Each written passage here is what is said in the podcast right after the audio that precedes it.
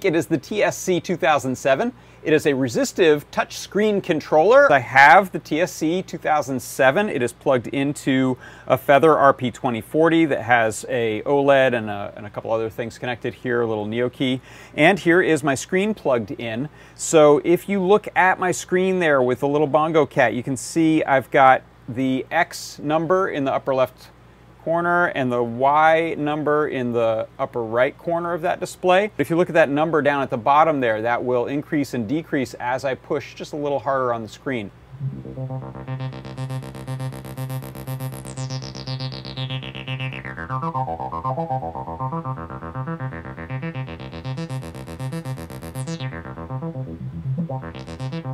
TSC 2007 touchscreen controller for resistive touchscreens with I2C over Stemma QT.